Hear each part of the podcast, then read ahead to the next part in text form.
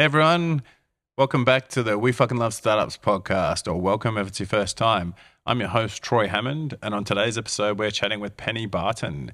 Pene is the CEO, two months into a job, the new CEO of Crimson Global Academy, which is a product basically building digital high schools globally. Really interesting. I'm keen to chat to Pene. I've been a massive fan of Pene's for many, many years. She's been in the P&C industry. And now that she's a CEO, I'm really curious to find out how she's finding it, how she grew into that, why she grew into that. And so I'm really looking forward to this one. So let's get cracking.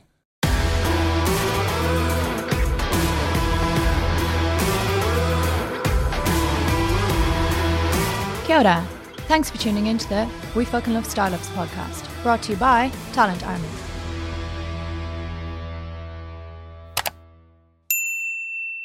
You think back to the times that we used to ring our parents and their you know company lines and Yeah. be like, "Mum, I don't know what to eat." and she'd be like, "Make some two minute noodles or something." I'm like, "Holy shit! How did we get away with that as Yeah. kids?" But did you do that? Did you ring your parents? Oh, it's definitely. I kind of look back at it now, and then also the behaviours that Hunter has. Yeah, he'll just rock into a meeting. He'll say hi to everyone on the meeting. He'll just start asking questions. I have to mute a lot of the time because it does get inappropriate sometimes. Just whatever is top of mind. Yeah. Uh, unfiltered. And you're like, okay, let's just mute that again. I love that. I love Yeah. it. How do you feel? Do you feel the pressure or the satisfaction of being a CEO? You know, like with your kids, they're going to look at you and think, "Holy fucking cool! How cool is my mum?" Like, do you do you feel that?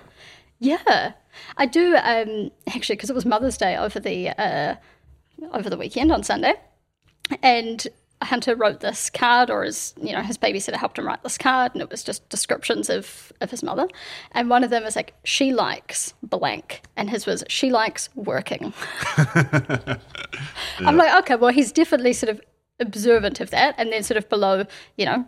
Uh, what she really good at buying me things from her working so i'm like okay he's sort of getting this association like working hard that provides for him like if he's making that association at four i feel pretty good about it Yeah, yeah, nice. yeah. yeah, I, I think my kids are the same. My Yeah. kids like get it a lot more now when Yeah. they're older. They're fourteen and eleven, but at the time they were like, "I see dad on a camera a lot." yeah yeah, yeah, which is great, not great, you know. Yeah. But you know, it is what it is, and I feel proud that my kids see the person that I am, and Yeah. the you know the values that they're going that Hunter's going to get from you is Yeah. is cool. Yeah. Do you still have the burger place? i do i have uh, so we have two burger places now uh, soon to be a third one Shout them out. What are they? uh, so that's burger geek is the one brand for that and we've got one in eden terrace we've got one in grey Lynn, and soon to be one in highbury over on the shore so D- Dan used to often take me to Burger Geek. Yeah, because we had an office, our Talent Army office used to be around the corner from, I'm terrible with the, um, in the old Flux Federation oh yeah, yeah. building. Yeah. Yeah. And we often ate there, had burgers. Always good service too, actually. There was a young guy that worked there. It was really cool. wonder if that was my husband who's Oh, sort of always there potentially. Um, yeah, he's always he's always on site. Like he's very much on the tools, even though we've got two and soon to be three sites. Like he hovers between all of them working. So Mm. Awesome. So you weren't always a CEO and burger um, empire builder. Yeah. So like, let's go back a little bit, Pene. Like where, where did sort of business start for you? yeah, I mean, as a child, so we're going well back in time now. There was always some kind of side hustle adventure. I remember, you know, making crafts at home to take to school to sell. Like going home and being like, Mum, can you make me a bunch of sherbet? Because sherbet is in demand at school and I need to bundle it up and sell it As a, as a child. Wow, that's in, prim- amazing. in primary school, um, and sort of running, you know, running markets wherever there was sort of demand. demand, I would just try and fill this gap, um, and then studied. Whilst I was studying, I was working multiple jobs. Uh, so always had this. I need to be doing multiple things um, at one time, and then, you know, going into the HR field sort of a little bit adjacent to that. I could see this opportunity in um, HR as a whole, and obviously the terminology has evolved uh, yeah, we since call, it, then. we call it the PX now for yeah, the cool people, PX, right? Yeah. people in culture. Yeah. I've got some thoughts on on renaming again, but um, went into the HR field and started out my career in government. What, which, what, what drew you to HR? yeah, I had um, actually I have this sort of experience that's burned into my mind when I was about fifteen or sixteen. I had a friend of mine worked at a cinema, um, and she was late for a shift. Um, instead of having a conversation with her, her sort of team lead or something at the time, instead of having a conversation with her, I remember her getting pulled in to this very serious HR meeting. There was a letter, there was bring a support person, it was, you know, what steps are you going to take to prevent this in the future? I went along as her support person, and I was just sitting in this meeting going, how can this be how business operates? Couldn't someone have just had a direct conversation, given the feedback in the moment? Why do we have these steps and this paperwork and just this bureaucracy around these tiny little things? And if you have this in an organization for these things, i.e., someone being five minutes late, the kind of snowball effect from an efficiency point of view, I remember thinking at the time, this is mind boggling. Um, so wanted to essentially go into that field because it just felt like very archaic. To fix it? Is that what you wanted to Yeah. do? Yeah. It was very archaic. It was very old school. I just wanted people to just talk to each other, right? Be open, have conversations.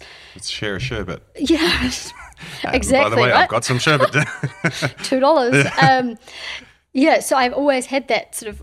This is a industry that was rife for disruption, um, and it felt like one of the kind of lagging departments or functions in an organisation. Um, so that was where I kind of honed in on. That's where I want to go. so we never we've never worked together in companies, even though we've sort of been really close, like Vend and Xero Yeah. and a few places, right? But I have always heard lots about you. And if I was to describe the atypical HR people and culture person, Yeah. you're probably not someone I would describe. No. And so like and I loved that, right? Like Yeah. for for people listening, what I'm trying to insinuate here is you were honest, you were raw, you were funky in terms of like trying things. You describe yourself as a bit of a magpie, always chasing technology, right? And I sort of saw that, and so and for me it was refreshing, you know, because HR does have a bit of a vanilla, boring approach of people that just sit there and follow the rules, and Yeah. you know don't really offer much in terms of culture, even though they so call themselves people in culture. Yeah. Is that fair to say? Yeah, definitely. I always, even now when I think about the people in culture profession, and it's changing so much, which is amazing, but I always felt quite separate to that, quite at odds. I would go to conferences, I would meet people. I'm, I'm just, I'm kind of over here doing these different things, seems to be working in my organizations, but everyone is doing these big, you know, strategic plans over two years and they're running, you know, they want to implement a system and it's a two year plan and they're running that. And I'm like, why don't we just do it tomorrow and see where we go? Um, and it always felt quite at odds to the industry as a whole. Um, I think the industry has evolved quite a lot now and definitely Yeah. moving in that direction, but felt quite uh, separate from that. Yeah. Yeah. And so, so you started in government. Yep. Ministry of uh, Ministry of Health. Oh wow! Um, yeah, yeah. working for the director of mental health, which was a fantastic training ground. Um, that was working um, not actually in the people space, but as, as close as I could get at that point. It's really hard, or was hard at that point, still is today, to get kind of an HR grad type role. Um, so took an office management role for the director of mental health, who was getting close to retirement age and so he's like do all the people stuff. Do all my budgets. Like i don't have anything to i don't need this experience um, so do all of it for me. Um, and so it was an incredible training ground to be able to you know set budgets hire people you know work closely with him um, in all of his day-to-day works and across that entire department.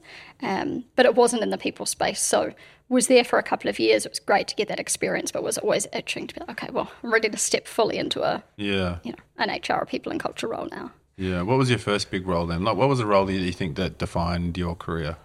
Uh, definitely my role at chorus Yeah. um, That was pre Xero, just just pre Xero. Yeah. pre Xero. Uh, this was back in 2010, I think, 2010, 2011. Uh, and that was when Chorus was going through the demerger from what was called Telecom at that Yeah. stage. Um, very small, scrappy team. Telecom for people that are very young listening to this is what we call Spark now. Yeah. Um, yeah, that was back in the day when Vodafone was named Vodafone and Telecom, and yeah, Yeah, definitely aging myself on the podcast. Uh, so going into Chorus, which I think at that stage there wouldn't have been any other companies that were growing at that speed. That was demerge from an existing large entity, set your own culture, move from a couple of hundred people within an organization to 450 within six months. And then from there, we went from 450 to 1200 within three years. Um, and picked so- up a lot of awards on the way in terms Yeah. of people and culture, and did Like my my understanding and experience of Chorus at the time, as a recruiter, we're a bit of the, you know, uh, canary in the Yep. in the um, coal mine. Where if something's going poorly, we hear about it. Something's going well, we hear about it. And I always heard really good things about chorus. You Yep. know, like hard work, but um, did it well. Yeah, definitely. It was an incredible organization, and the fact that it had that. What I would think of now, it was well funded. It spun out of something um, overall. So they invested in people and culture. They were thinking in, you know, we had a 50 year plan, a 30 year plan. Everything was quite intentional in how they operated. But at the same time, because they were a new organization, that was that energy. There was this, we're doing something different. We're growing really quickly. We can change the world sort of energy and enthusiasm within it. But at the same time, not necessarily having that constraint of, you know, let's just see how we go to the next funding round or the next funding round from there. So it was all of the great stuff of startups. What is the Um, great stuff of startups? Like, what was the remit that they said to you where you were like, "Fuck yeah, this is going to be fun"? Oof, uh, I remember rolling out, like designing and rolling out our own values, um, defining ourselves as an organization, how our executive team and our leadership team operated, the remit to build leadership capability, uh, which I haven't really seen. Everyone talks about building great leaders, but there's very few organizations that invest the time and the money to do that. So having a bit of a HR generalist essentially if it's in your teams you own it you do it end to end there's really high autonomy here we want to build great leaders so have a remit around that as well um, and at that time i was like early 20s and so being able to work with the ceo and the executive team and then being like what should we do? How can we do this differently? It was incredible. Um, i also worked alongside it comes back in the story later at Xero uh, my kind of counterpart was andy burner uh, and working alongside him and he had you know just a very complementary skill set given he'd come more from a recruitment and employment brand perspective. And i was more on that hr generalist er side. Together there was just this really great collaboration um, in terms of being able to grow that organization Shout out to Andy. Isn't he Yeah. now a CEO or something? From Yes, what I saw? CEO or COO. Um, Yeah. Over in the US, he's you know doing some stuff for the Denver uh, as a whole, kind of representing New Zealand. It's pretty incredible. Awesome. Good on you, Andy. And so then you're young, right? Young, t- early 20s. Was there Yeah. something in you that was always yearning for fast paced, something more? Yeah. I actually remember when I was at Chorus, I went to I went to some conference and I saw one of the people team um, at Xero speak. Um, and they spoke about their values and they spoke about how they were doing the people team. And because I felt like this sort of over here, this outsider, and I remember hearing them speak and went, wow, that's amazing. That is a group of people who all seem to think and act in the same way that I do um, in regards to people and culture. So I remember then having this, oh, there's this, you know, cool tech scene that's coming up they have uh, you know they have that energy they have that pace they have that autonomy um, so I remember hearing Xero speak and being like, oh, that's interesting. That's a really cool field. And then when I was at Chorus, I also remember hearing Kirsty Grant speak Yeah. um, at Vend. I went to our chief technology officer at the time and went, wow, we're going to lose so much talent to these startups, to these. Uh, there was also Orion Health at the time Yeah. I'd heard. So I was like, Orion Health, Vend, Xero, they're sort of coming for all of our talent. Like Mm. they are building incredible places to work at pace. Like we need to adapt to evolve to this. Um, but at that time, we were 1,200 people. Mm. Would become a lot more. Things slow down a bit, Yeah. right? And Yeah, yeah, as they do when you get to that stage. Um, and it works, and there's no real sort of impetus for change. There's no real need to change. Um, and so at that time, I went, okay, I'm ready to go back into what have been what would have been that early stage kind of chorus feeling, Yeah. um, which was startups. So How big was Xero when you went? about 500. So still a startup. Yeah. Like gateway drug to a big corporate. Yeah. Yeah. Uh, it was, and I was working uh, in Auckland at that time. So they moved me up to Auckland, and I think the Auckland office might have been 50, 60 people. Um, so very small the In this building, weren't they? Yes. Yeah, yeah. Yeah, yeah. Yeah, Um, we're, we're in the Icehouse Ventures Yeah. today. So if you hear any people making coffee or doing things, we don't own this joint. So yeah, but yeah, very cool. Back Yeah. here again. Mm. Um, yeah, actually, we worked back here later with uh, Crimson as well. So I feel it's my old stomping ground Yeah. uh, coming back. So, yeah, joined Xero, about 500 people, um, 50, 60 in Auckland, I think, at that time. And they went from, I think in the time I was there, which was about a year, 500 to 1,000. Uh, It's incredible. And in that, I picked up uh, because that's how you do at that you- point in time. It's yeah. How do you do that without fucking up? Or is it everyone's going to fuck it up in some way, just less than others? yeah, everyone's gonna fuck it up, Yeah. right? Like, That's how I feel about parenting, right? Like, Yeah. I'm going to fuck it up less than my father for different Yeah. reasons. No, it's the same as my father for different reasons because Yeah. I learned that and fuck it up le- in other ways. Yeah. But people always ask me, and I imagine they ask you the same question is, how do you keep the culture as you scale? Yeah. And my answer is always, and I'm curious to know what yours is, you're never going to be able to keep that culture, but you Yeah. need to keep designing what the new culture is going to be. Definitely. You can always retain, I think you can retain elements of it if right at the start you're very clear on what is what it is. And I've seen a lot of early stage startups go for this is what Amazon do, or this is what Nike do, or this is what, you know, XYZ company do. And they go, that is what we will value. That is what our culture is. And they try and because that's the cool, shiny thing at the time, they try and do that. And then they're never going to retain that because it was never their own to start with. Um, I think if you're very clear and very intentional at the start, then as you think about growth, you're kind of looking at adaptations of that. Yeah. So so let's let's get into that into Um, Yeah. detail, right? Because someone that you know, for you that's been in early stage, later stage growth companies. Yeah. When you say be intentional about what it is, what do you mean by that? Does that mean like create your values from day one and adhere to them, or does that mean uh, let it organically grow? Yeah, I think if you're a founder or CEO or co-CEO um, and you're starting a company, being really clear, I guess, at first about your own personal values, because in that early stage, when you are involved in every part of the organization, the organization's values, to some extent, are going to mirror your own, because those are the behaviors people are going to see day in and day out, and try and kind of match them and, and mirror them from there. So at least do that kind of self-reflection around what are my values Yeah. um, is a great starting place before you sort of go and, and kind of set up organizational values. When you get to, let's say, 10 or 15 people, that's when I would work with that sort of original founding team and go, what is it that we value as an organization? How does that show up? And I'd look to articulate it at that point and just don't worry too much about the wordsmithing of it. Just what is the intention?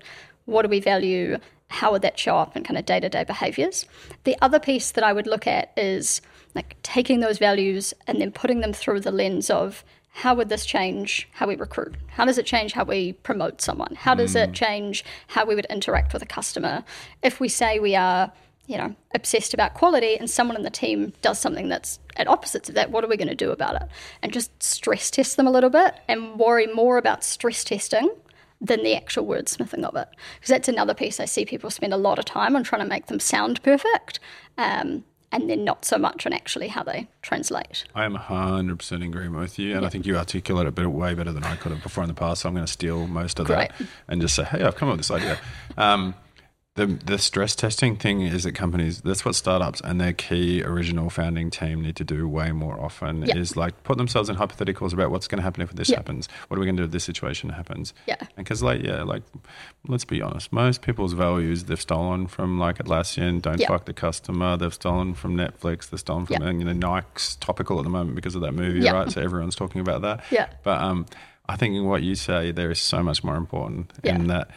Put yourself in positions where you can stress test these things Yeah. because you'll understand the type of company that you're going to be in Yeah. the future. And so, yeah, awesome. Well, thank you. Um, so then you go into Xero Yep. um, 500 to 1,000 Yep. people. What the fuck? like, Yeah, it was it was an incredible time. In that space I was doing HR generalist work. They didn't have an organizational development function, so I was doing what was some of the starting work around uh, diversity and inclusion, uh, working on building sales capability, all hands on deck. You've got an idea, you run with it. Uh, Yeah. Exactly that spirit of startups. Everything is possible.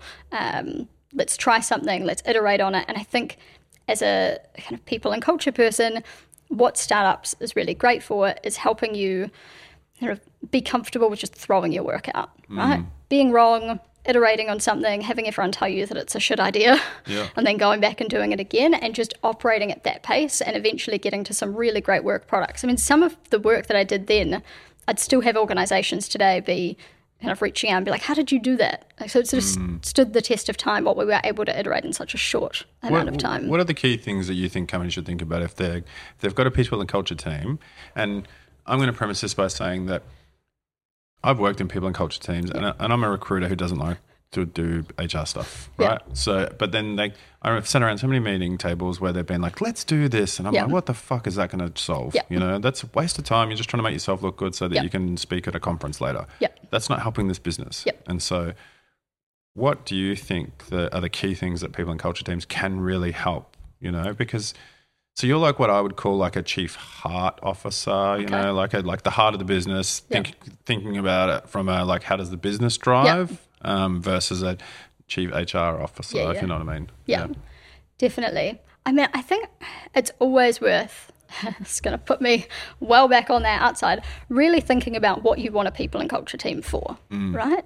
I have seen people and culture teams just focus on warm, fuzzy stuff that drives no business value, um, and then you know pat yourselves on the back for it. Great. Uh, but if you really want an organization that you know performs you know if you're thinking about what roles we bring on you know ahead of the curve actually what our financials look like from a people perspective what is the kind of one or two things that we could really do for our people that unlock them is it leadership development that's going to mm. unlock our people? Is it expanding into a new market? And then the people and culture team focus on those pieces. Is it building a great employment brand? They do that.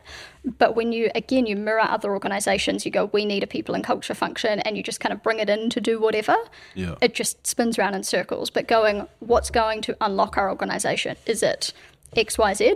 And we're going to focus and we're going to bring in a people team that just does those pieces. Maybe it's measuring productivity, could be what you need people and culture. And then maybe you're bringing in someone who's got a data and analytical background, not a people background. And mm-hmm. that's how they're unlocking the organization. Like moving upstream to what is actually blocking our organization could be systems implementation. And that's your problem, not necessarily a people challenge yet. So being really clear about where your challenges are as an organization, what is going to unlock you, and then defining your people and culture team around that because I think they are. They unlock your organization, they help you scale, they help you grow. But if you don't know where that unlock is coming from, it's very hard to just throw a people and culture function in and expect that they're going to have the right skills and capability to, to fix yeah, it. yeah. I mean, I may have an agenda here because I own a people Yeah. and culture consultancy, but I always think it's best to get external advice first, Yeah. so that someone's not, you know, internally trying Yeah. to pull levers, but can give you honest advice on Yeah. what you need to do. And so, definitely, Definitely. go and see Kimberly Gilmore at Sprinkler if you need that. Good plug. Um, so then. Like you, you go in, you're doing good pro- like projects at Xero, Yeah. but you made a big name for yourself, right? Like you seem to pop up everywhere at Xero. So Xero seemed to be the role that there was like a catalyst for like, holy fuck, Pene's sort of everywhere. Um, was that something strategic for yourself, or was it just something that came with the natural growth of Xero? that was natural growth of Xero. There was definitely, I was at that point trying to build more of a brand around because I wanted to change the people industry and how it was perceived. There was sort of an intentional piece around the brand of some of the work we were doing and how we were doing it differently. Um, but overall, I would say it was just kind of riding that, you know, Xero rocket ship for Yeah. want of a better analogy. Yeah. Um, yeah. Awesome. What did you? What do you look back now in your time and say that this was the most memorable time at Xero? And then opposite of that, what did you fucking hate the most? the most memorable time i think some of the the work we did around sales capability and that sounds really boring uh, but, But is that- that because you're unlocking business rather Yeah. than just doing people- exactly Yeah. that was the sales team had got to a point where you're using accountants to sell software and that wasn't necessarily scaling because that's going to get to a certain point but actually how do we bring in uh, either how do we build the capability for them to become great salespeople and what capability is that and then you know how do we bring in salespeople that are also going to be able to kind of build that industry knowledge? So it was an unlock. It was in the revenue space. You invest this time and this energy and, and help them kind of define their capabilities and develop their help them recruit better. Yeah. You know, immediately you can see the impact in that in terms of how sales teams perform against their target so that for me was a wow there is work we can do in this space that's immediately going to you know help with revenue help the overall business. Um, so Can, I, that can I ask you a question on that? Yeah. Because I think largely people in culture, and I'm quite, I'm keen to get to your thoughts on as you now are a CEO in a company. How does how does your thoughts at looking at people and culture backwards Mm. now changed? Um, but I think largely with people and culture, my frustrations with them is that they largely don't feel like they have the confidence to be able to go into these teams and have those conversations outside Yeah. their remit of is everyone feeling okay? Yeah. You know, can we do anything better? Yeah. because they, they don't feel like they can unlock Yeah. business or have the confidence. Yeah. And so, what was it about you, and what do you think other people can do to be able to do that? Because most P&C wouldn't go into a sales team and go, "I can fucking help here." Yeah. I think actually part of this was some of the the chorus training. I remember my boss at the time, Sarah, who was an incredible mentor, um, was very clear. If you're on the people team, you don't sit within the people team physically, because back in the day when everyone was in offices and, and five days a week, you go and sit in amongst the technology team. You go and sit in amongst the legal team. We can come together as a team, but like your job is to support them. So you go and get in amongst those groups. And I think I've always taken that. I spend a lot of time in companies just job shadowing, sitting in amongst teams, understanding what their challenges are, asking questions about how things work, probably sometimes a little bit annoyingly to some teams, um, but just that curiosity to understand what's going on. And then you can ask questions, go, oh, if that's happening, what would happen if we did this? And because you've taken the time to get to know people, you understand all the components. When you ask those questions, it's not like, who are you asking these questions? It's like, you've already built a little bit of understanding. Um, So in Xero was in amongst the sales team, understanding what they were doing. What was their processes like? What was a sales consultation like? How did leads come in? Really just trying to understand if we're going to build these capabilities, when do you need them? What are the skills needed to do an outbound call? Yeah. What does a sales consultation look like? What is a sales process? How do we maintain all the details of our leads? Just trying to get into all of that kind of detail and understanding. And so I think that confidence comes from just going and learning from people, getting out in the business, you know, just sitting, observing their work. Um, and then you build up, one, you build up rapport. Um, so it's easier to kind of make a dick of yourself um, and ask stupid questions. And then two, you just have a little bit more understanding and you connect the dots and you come from a different perspective and you pose those questions back and you get a little bit more, you know, discussion and buy in. Yeah, and you democratize, right? Like Yeah. you're not it's not an us and them. People Yeah. actually believe you, right? They they believe you want to learn about them, Yeah. so they're prepared to give you the information that you need to learn. Yeah. And so awesome. So uh, I think you avoided the question. I said, "What did you hate about Xero? Oh, what did I hate? Oh, uh, I mean, this is a symptom of a lot of startups that uh, kind of founder energy on one side is great from like things moving forward. On the other side, when you're supporting a business and you know, Rod would come in and be like, "We're spinning up this function. We need 300 people, Yeah. and we are going after you know The, the a- rod bomb. Rod bomb. Yeah. We're going to spin up this function. And then you've got all this team going, how does that impact me? What's happening? Is our strategy changing? Uh, you just have so much more rework. Yeah. And people, you know, upset or displaced. You just, you would be moving forward. And then suddenly, let's go 10 steps back, placate everyone, make sure everyone is bought in, they understand what's going on. And then let's get back to where we were. So that, Frustrating. yeah, That, frustrating. that's largely what my team would say about me too. So that'd be like Troy fucking comes in, says all his shit, and Yeah, then walks Troy out the room. bomb. Yeah, yeah, yeah. yeah. Um, cool. All right. And then so then you became the chief people officer at Vend, like after Yeah. uh, Kirsty and I left. Yep. Yeah. And so that would have been a tough, ti challenging time because you came Yeah. in post like the redundancies and Yeah. the restructuring, right? yeah. What the fuck? Yeah.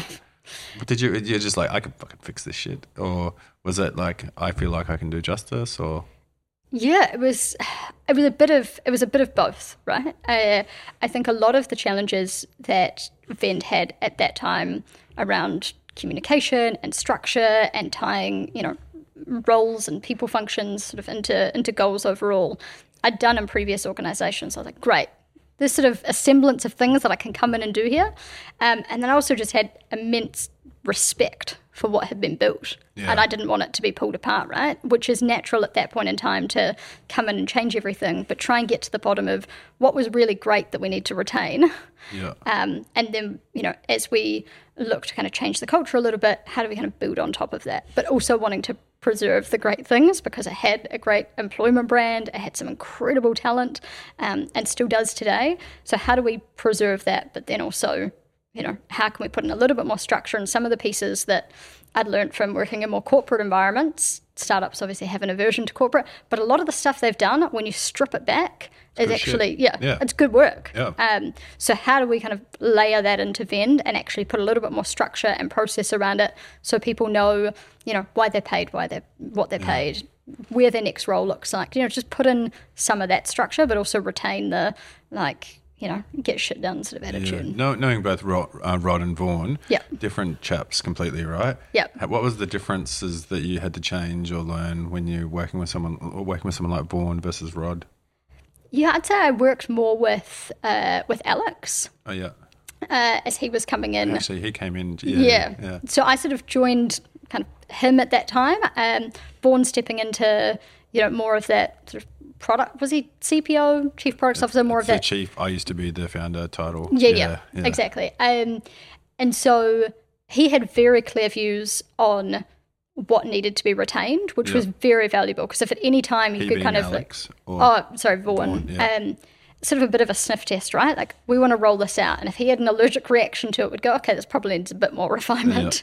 Um, and then Alex coming in, who comes from a you know management consulting background, which is quite uh, quite different and sort of different to my working style, and sort of finding what works in between that was an incredible time. was there challenge? Like, was there lots of arguments or?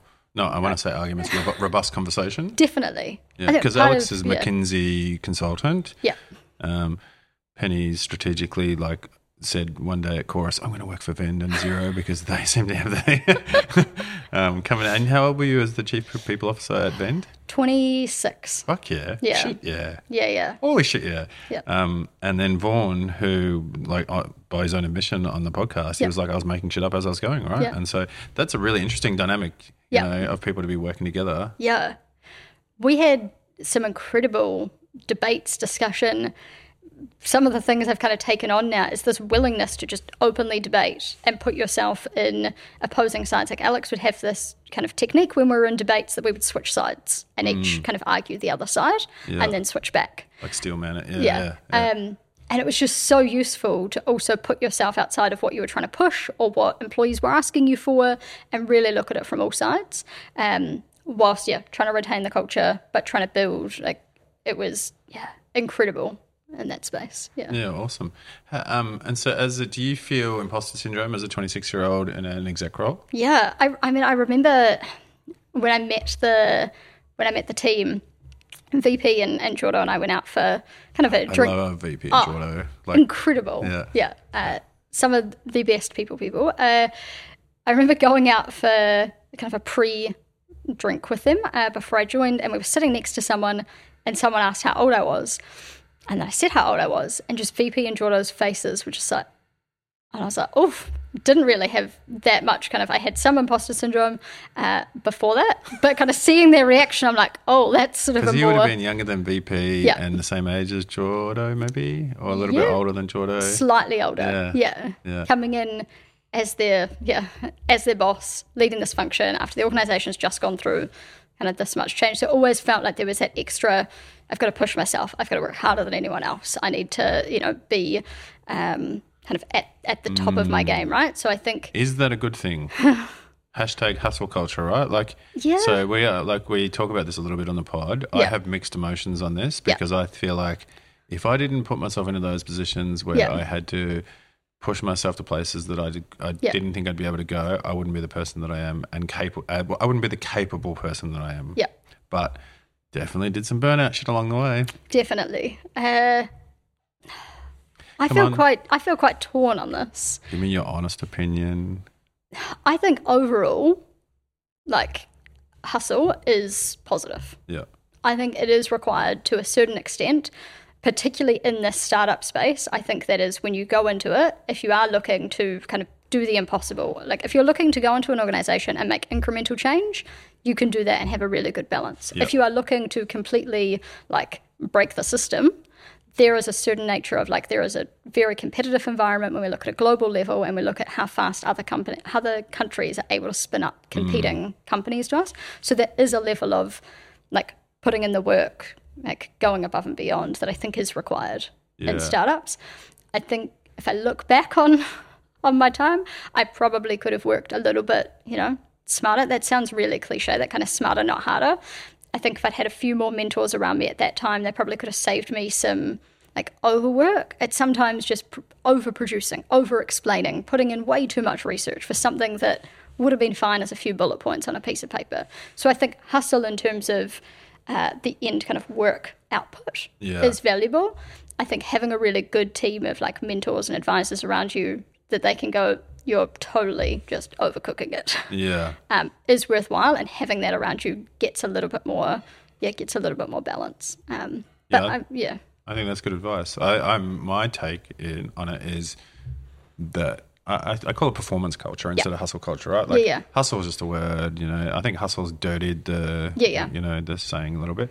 But if you want to be an outlier, Yeah. You have to fucking work hard Yeah. and push yourself to places that you didn't think you could go. Yeah. If you don't want to be an outlier, that's totally fine, right? Yeah. We need we need people that can do the job nine to five. We need Yeah. people that can you know, do their thing, go home at the end of the day. Yeah. But we also need people to push us to places that we haven't necessarily been so that the company can evolve and grow as well. And definitely. so but be careful what you wish for. Yeah. You know, because everyone that I know that gets there after Yeah. hustling for a long time, you know, has got some pretty big scars because of it. Definitely. And so, which is not it's not that healthy. I think there is that split between what is good hustle versus bad hustle, Yeah. and what is bad hustle is just trying to do everything yourself. yeah.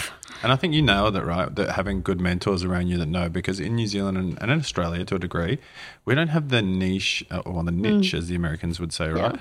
Niche skills of people that are absolute experts in that space that if Yep. you need some information you can say all right well who's who's the specialist for pricing in SaaS in the education space Yeah. you know in Vermont Yeah. and you, there's a person right there's a lady or a man or a person Yeah. right and so here we are we're just generalists so we have Yeah. to work harder and hustle you know to Yeah. learn a little bit and so but yeah interesting and so great good time at Vend then Yep. by the sounds of it Yeah. enjoyed it what made you leave Uh, I met I met Jamie. Yeah. Uh, really, I had no real plans to leave, um, and then I met Jamie. I think for a coffee one day. Jamie is the founder of Crimson Crimson, yes, Yeah. Jamie Beaton. Uh, so I met him for met him for coffee. He was 21 at the time.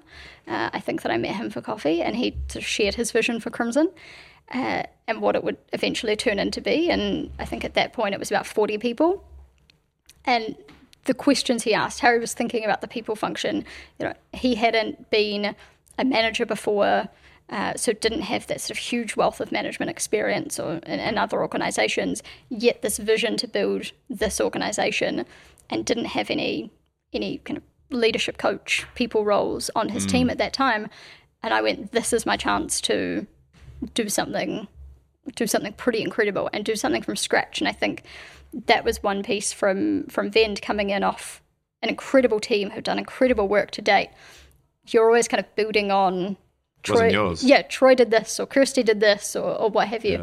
Um and, and the team overall. And then going into Crimson like, well, nobody has touched this before. Yeah, the thank, culture thank we you, build. Thank you for you for insinuating that I had any legacy at Vend. by the way, I appreciate that. you no, know, it's that- that was- definitely the uh, it was it was the association. Um, some incredible work, and then yeah, Crimson. I was like, this is it. I can, uh, yeah, I can make a name, make a mark, build something, Yeah. but have it be fully my own. Build a people team from scratch. Really relook at the people function because when you do have you work with someone who has no prior experience working with a people team before, it's liberating. There is no constraint on what it can do. and it's daunting. And I remember thinking, I'm going to be really honest, Yeah. right? I remember thinking, fuck, Pene, good luck. Yeah. That's going to be a challenge. Yeah. You know, like you've really thrown yourself into the fire now. Yeah. And there was the external talk of Yeah. because Jamie was a young CEO and people didn't understand what the company was. They were like, what the fuck's that company? It's a scam or this and that, right? And so there was all this pressure. And I remember thinking, I don't know her very well, but I'm nervous for her, right? Yeah. So fucking good on you. Like, Yeah. I had a lot of text messages at that time. I think actually one from yourself calling it snake oil, uh, if I recall Did I? correctly. Yeah. Uh, which wasn't the only one, right? This Yeah. was this was Jamie studying in America, so very kind of aggressive with his ambition, and Yeah. that just went against the New Zealand ecosystem at that Yeah. time. Um, and I got a lot of yeah, a lot of pushback and a lot of messages, and I'm like, no, he can, like, we can build something great. He is the type of person that is never going he's just not going to fail. That is not in his nature. Yeah. Um, and at the same time, give you so much autonomy to build something on that scale.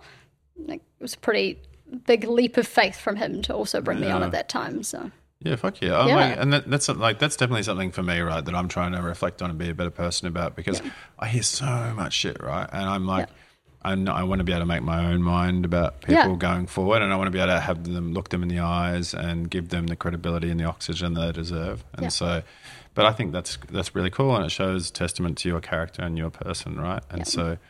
So then you go in to do the CPO role there, and then all of a sudden, next minute, I hear you're going back to do the CE role, right? Yeah. So let's like let's not gloss over the stuff that you did at Crimson because I think it's great. Yeah. But what I'm really excited to talk to you about is Yeah.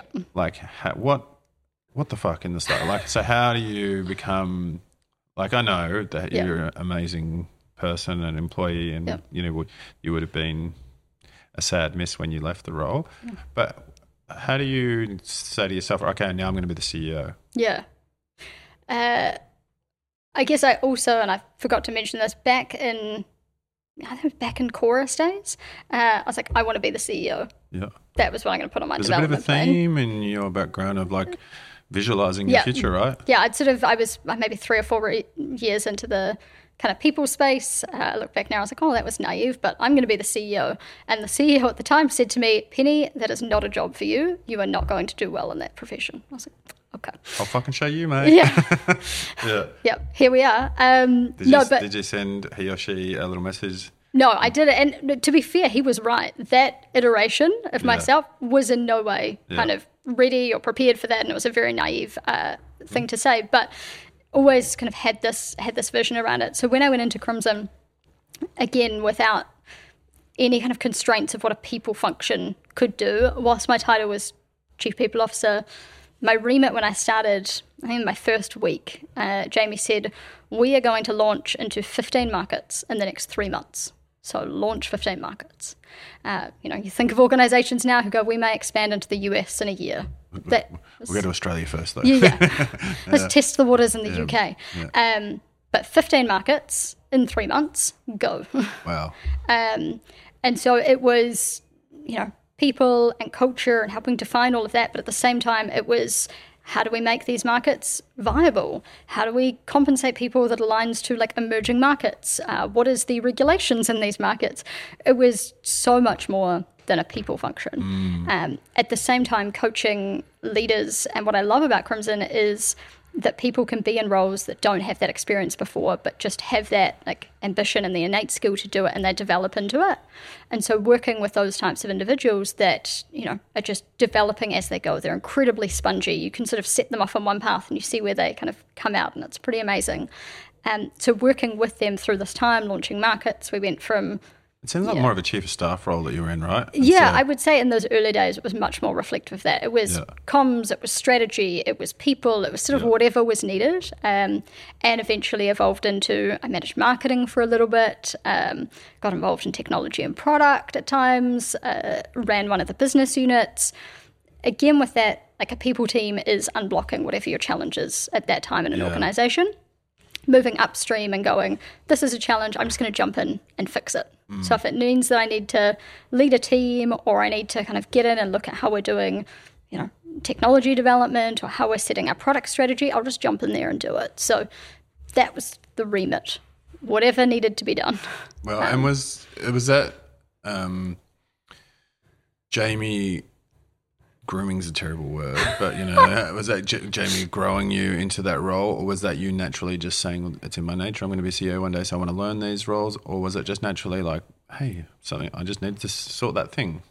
A bit of both. I think Jamie and I have always had conversations. My end goal is not a people role. Yeah, Uh, and so there was always him sort of challenging me to be like, I don't care that you've done that in the past. How should we do it now? Or I remember this vivid example. I'm not sure why this is burned into my brain, but we were looking at, um, we were just looking in some spreadsheet. It might have been looking at stock options or something. And he's like, well, just do the like Black Scholes calculation. I was like, I, that feels well outside of my remit. How do I do that? And he's like, just learn how to do it. just no uh, no starting point of that's not in your remit. You don't need to do it. Hand it to another team. It was well, go Figure talk to out. people, figure it out, and come back. And he'll obviously give guidance along the way. But that sort of I don't know why that example Well, specifically. I think but I was just going to ask you something along the lines of what was it about Jamie as a 21 year old guy who was obviously super driven, visionary? Yeah. What did he unlock in you that others couldn't? really that for him, experience means uh, only so much, right? The actual just getting in and doing something and figuring out as you go and being really open to give something a go is much more important. So, Yeah. in other organizations, it'd be like, okay, well, what have you seen in the past that's worked and how can we adapt it?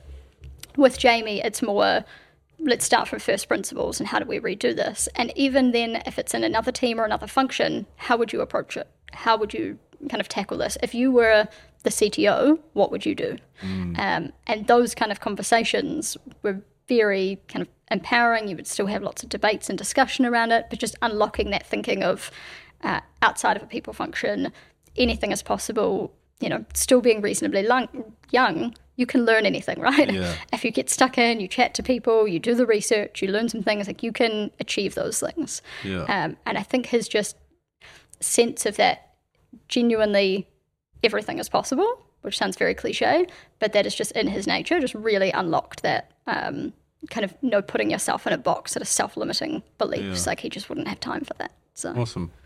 And now, um, so you find yourself in the CE role. yeah, Well, you didn't find yourself in the CE Yeah. role. You earned your way into the CE role. yeah, And then you've sort of realized that all these skills that you've already been developing for the role. Yeah. Where did you feel uncomfortable though?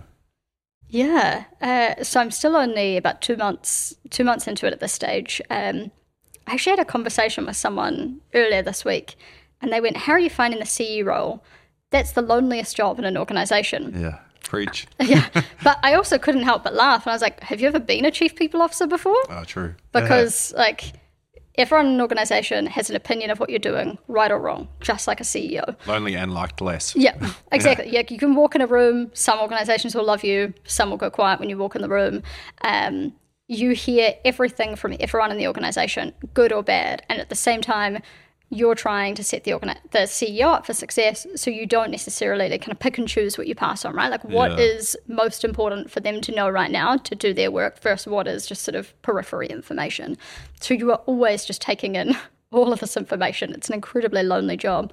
Um, Do you did do you get your team to shield you from that information, or do you ask for it because you've been in that situation? Yeah, I, I, I mean, I like to operate on full context, full transparency, and I will do the same, good or bad. Um, that's how I like to operate, and I've always found that in my roles, that's how you make the best decisions. Yeah. So I'm sure there is an element of that, though, that is already kind of happening just by nature of the role. Um, Yeah. And so trying to break that down, just tell me everything, tell me everything that's going on.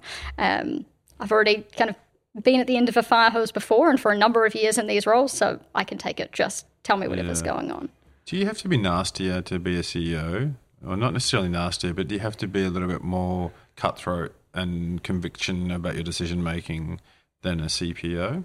I think what's refreshing is I can share more of my thought process. When you're in a people role, you've made that decision in conjunction with people. And when you, let's say you're making a restructure or what have you, you're sort of delivering the party line. Mm. You can't share too much because that wasn't your decision to make, or the context can't be shared. What I found quite liberating is oh, well, I'm in the CEO role, so I can share how I've made this decision, the thought process that went in, the data I looked at. I can just be open about all of that as opposed to needing to just kind of, yeah, Validate it. yeah. Yeah. Yeah, that's really, uh, uh, I like that word. Like, I definitely think uh, out loud now Yeah. because I have the safety and confidence to Yeah. think out loud. Definitely. And I don't care if I make a dumb statement because I'm going on a thought experiment, trying to figure it out, right? Yeah. Um, yeah, that's the luxury you have, I guess. What? So, well done, right? Like this has been. How old are you now? Uh, 34? Yeah. This is like Pene at 34 is now Yeah. in a CEO for the last two months by design. Yep. Has created an amazing career for herself, but also like worked really amazingly. And I, Yeah. I'd love you to be able to like say, how, so what messages or what could you pass on about your career that someone like some young young person, some young girl, some young guy, some Yeah. you know anyone in any situation could be looking at that now. and Go, I'm 22. I'm in my first people and culture role, or I'm in a, an office manager role. How the fuck do I become a CEO at 34? when you say it like that, that feels quite daunting. I think, like, one is to have a really clear vision of where you want to go, right? Starting out, I wanted to be in HR, laser focused on that. Mm. Then I wanted to be a CEO, and I sort of charted out a path, and I charted out what are the key skills and key experiences I'm going to need along the way to pick up for that, be it to move from a CPO to a CEO, you know, I'll need to get a lot better at finance, data analytics, strategy. How do I make sure I'm intentionally picking up that experience Mm. along the way um, to get to that Did you get mentors? Did you just pick it up? a bit of a bit of both really i think every ceo that i've wor- worked with has been like a mentor in some capacity in terms of i mean the great thing about being in a people and culture role or an office manager role actually any supporting role is you're in a lot of these meetings Yeah. you are across a lot of these comms like all of those things that you're seeing every day you can learn from I mean, you've worked with great leaders in the Yeah. country, right? And so yeah, you've been incredible leaders. Um, to sit with them in meetings and watch how they conduct themselves, how they handle Q and A, how they roll out a strategy, how they sort of handle adversity. Like that's incredible experience to sit in amongst. Um, and so all of them have been like a mentor in different aspects. I mean, I still do things today which I picked up from Alex. I do things that I picked up from Jamie. I do things I picked up from Mark back in Chorus, from Rod and Xero, Yeah. and from Andy. Um, there are elements of all of that incorporated in how I operate today. For sure. division of you that's in taking that knowledge Yeah. and not trying to project someone else's, right? Yeah. And so, yeah, I you just think, pick out what feels like what feels natural, what feels yourself, right? Um, Yeah. But find every opportunity to just observe, read. Uh, I see people now that kind of switch off if it's not in their team. So I don't need to read that marketing strategy because I'm not in marketing, even though it's being shared. Like Yeah. read all the documents, talk to all the people. Um, like just build that sort of like network and that curiosity. Um, and if you do that with a clear vision in mind, you can start to kind of put your hand up for projects. You can, um, you know, start your own side hustle. And, and definitely a lot of the skills I learned were, you know, I had food trucks uh, for a portion of time. Uh, I ran my own consulting business. I did some mentorship um, work via that consulting company. Uh, I did uh, what is now the restaurants on top of that as well. And because at that point in time, I wasn't getting the development I needed, my people remit was pretty full. And so I'm going to go and get the development outside of work in doing marketing, running my own business, balancing books. Uh, you know, those were experiences that I wanted to pick up along the way. And if I wasn't getting them internally, you go and seek them out um, by doing kind of things on the side, by doing additional learning. You just go and kind of pick it up. So, yeah. There's a theme on this podcast of the like really interesting and successful people that I've chatted with that just always pushing themselves out of that comfort zone a little Yeah. bit and always yearning for it. Yeah. Um, and like you say, when they don't get it somewhere, they're finding it in other places Yep. because they're always continuously looking to move. yeah. Do you think that's because we're all fucked up in some way from our childhood and we're trying to find something? or do you think it's just because we're like by design, that's what we want to be? It's probably a bit of both, really. Uh, For me, it's the childhood. yeah, yeah. just seeking some kind of like validation, Yeah. learning, and I mean, there's definitely definitely elements of both. But yeah, the the most successful people I've worked alongside do just have that. You know, I'm going to go and learn it. I'm going to go and research. I'm going to go and talk to someone.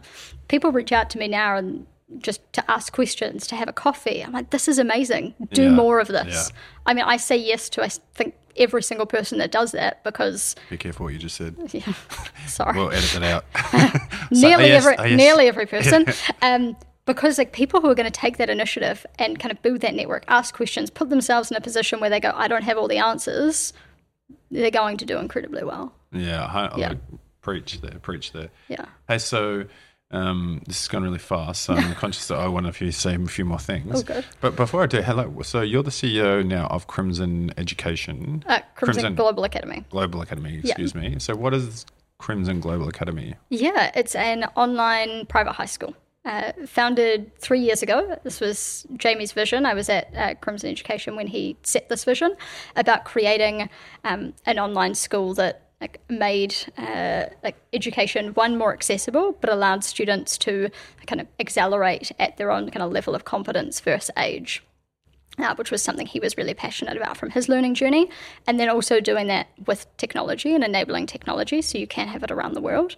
He actually had this idea pre COVID uh, and launched just before COVID. And then that hit. It was like, wow, what kind of foresight is that? Perfect timing. Yeah. Um, so the school has been in operation for three years now. Uh, it's got just over a thousand students in 55 countries globally. Um, Is this validation that universities can do this too? Yeah, I think what is, I mean, more and more universities are moving to um, an online or a bit of a hybrid. And I think absolutely, like, there is no there is value in in person from a networking, from a community. And I think if you think about like community and belonging and really making the most of an educational experience, a lot of that's valuable to have in person. But a lot of that just digesting content, if you think about how we learn right now, might be from YouTube, might be from a podcast. Like having that kind of information available online at any time is very useful. Um, what we've done though is a lot of online schools are just digest content pairing that with incredible teachers to run like synchronous lessons anywhere in the world um, has been really the unlock for that. Um, so, a fully accredited school uh, in New Zealand, and we operate yeah 55 countries with a US pathway and an international pathway. Wow, so global CEO, 55 countries. Yeah. Yeah. not- Team is about 135 people. fuck, awesome. Yeah, it's Love it. pretty. Uh, it's pretty amazing. It's something I'm very from the people space.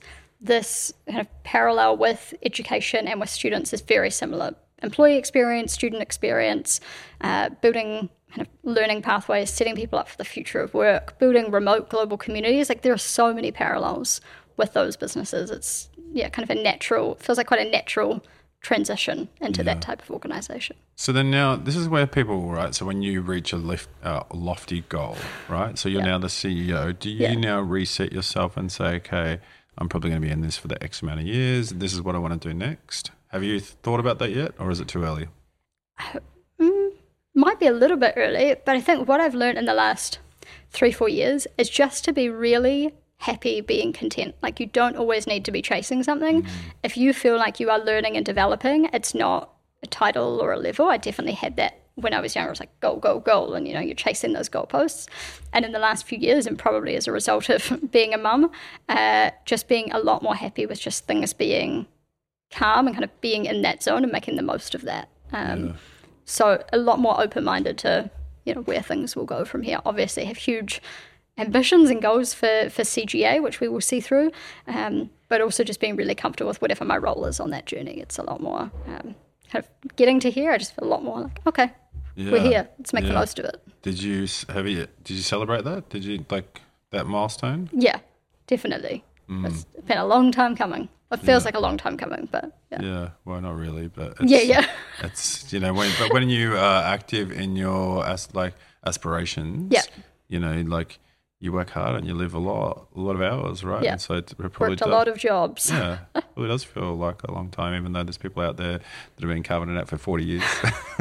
um, Definitely. I mean, I was fortunate, right? You ride the technology boom. I rode the sort of like boom of the HR industry changing.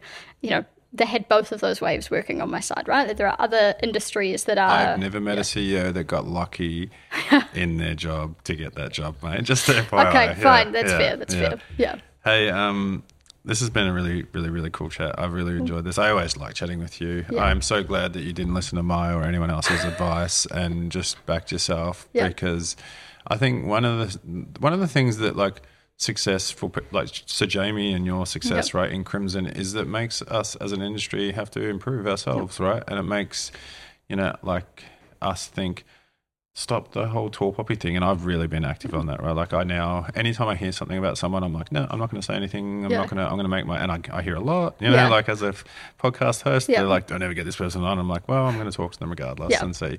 Um, but I think it's really cool. Like, and I'm really pleased with what Crimson has done.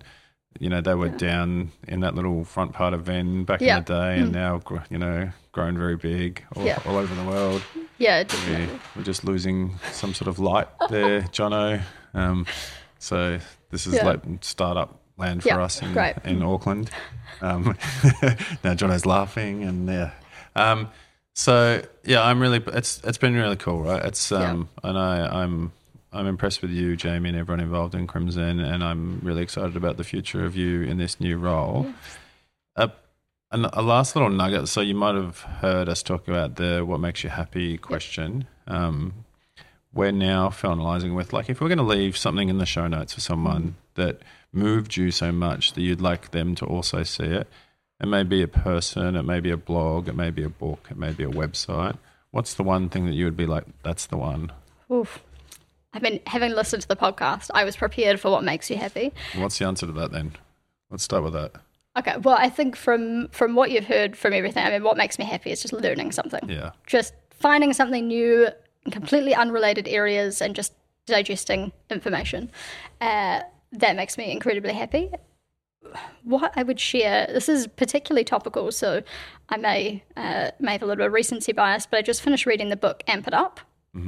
Uh, it's from the founder of, or founder or CEO from uh, Snowflake and ServiceNow, and he talked about you know the stages that organizations go through and how to essentially get rid of that bureaucracy. Um, You know how you actually get your large organizations back to that sort of startup mentality, the decisions you need to make um, to really get that culture back, um, an increased level of autonomy. He has some quite interesting views about the role of you know, customer support. Is that a function in itself, or is that everyone's job? Uh, so just really interesting thinking, and having witnessed from seed to seed round to Series D at this point, and sort of all stages from about you know ten to a thousand people. You definitely what he maps out, you see in every organization time and time again as they go through growth. That book puts a really practical lens into actually how to break it down.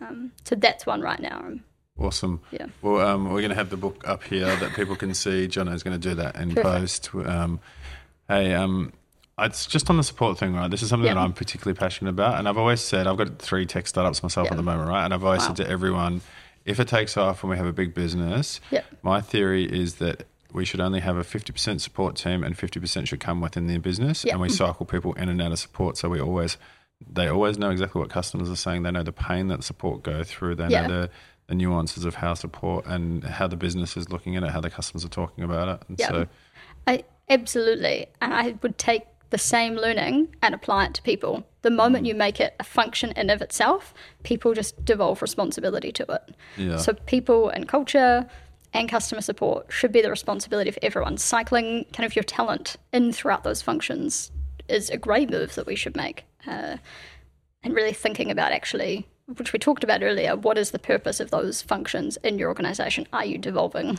those responsibilities out to them? And actually, it should be part of the way an organization operates. Awesome. Hey, great chatting with you, Pene. I can't stop. I don't want to stop you from being prime minister in ten minutes, and so I'm going to let you go. But Perfect. really appreciate you coming Loved it. on. Yeah, it was really fun, and um, enjoy the rest of your day. Thank you so much.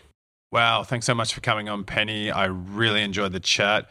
There was a really nice and comfortable moment where you called me out and said that I sent you a text about snake oil. Look, I'm going to be honest, I did. Uh, and it's something that I've reflected on, and it's things that I'm trying to do now and change myself. And hopefully, by you know, talking about this a little bit more, it, it starts people reflecting as well. You know, we've got to give better better opportunities at space and oxygen and trust and love to these startup founders. And I'm really glad that Pene joined Crimson. I'm really glad that she has, you know, helped the team grow. I'm really gl- glad for the whole team and what they're doing there. And she just called me out on it. And so this is, you know, what I think public discourse should be, right? You know, say say your piece, be you know, be really honourable and integral, integrity driven with it, and give people the love and respect that they need. And so Pene, fantastic woman, fantastic human, you know, really has done some awesome things. And so I'm excited to see where the next two years goes in the next next role and and on from there. Thanks so much for joining us. Thanks so much for watching us. Thanks so much to Icehouse Ventures, which is our Auckland home for the podcast. I'm really enjoying it here. Um, we are really starting to grow now. Like the numbers are really picking up in terms of who's watching and who's subscribing. I just want to say thank you for those that are subscribing. I'd love it if you can leave a comment below. I'd love it if you can share and give us some feedback on what you're liking and what you're disliking. And yeah, hopefully I'll see you next time. Thank you. This podcast is produced by John Otaka from Empire Films.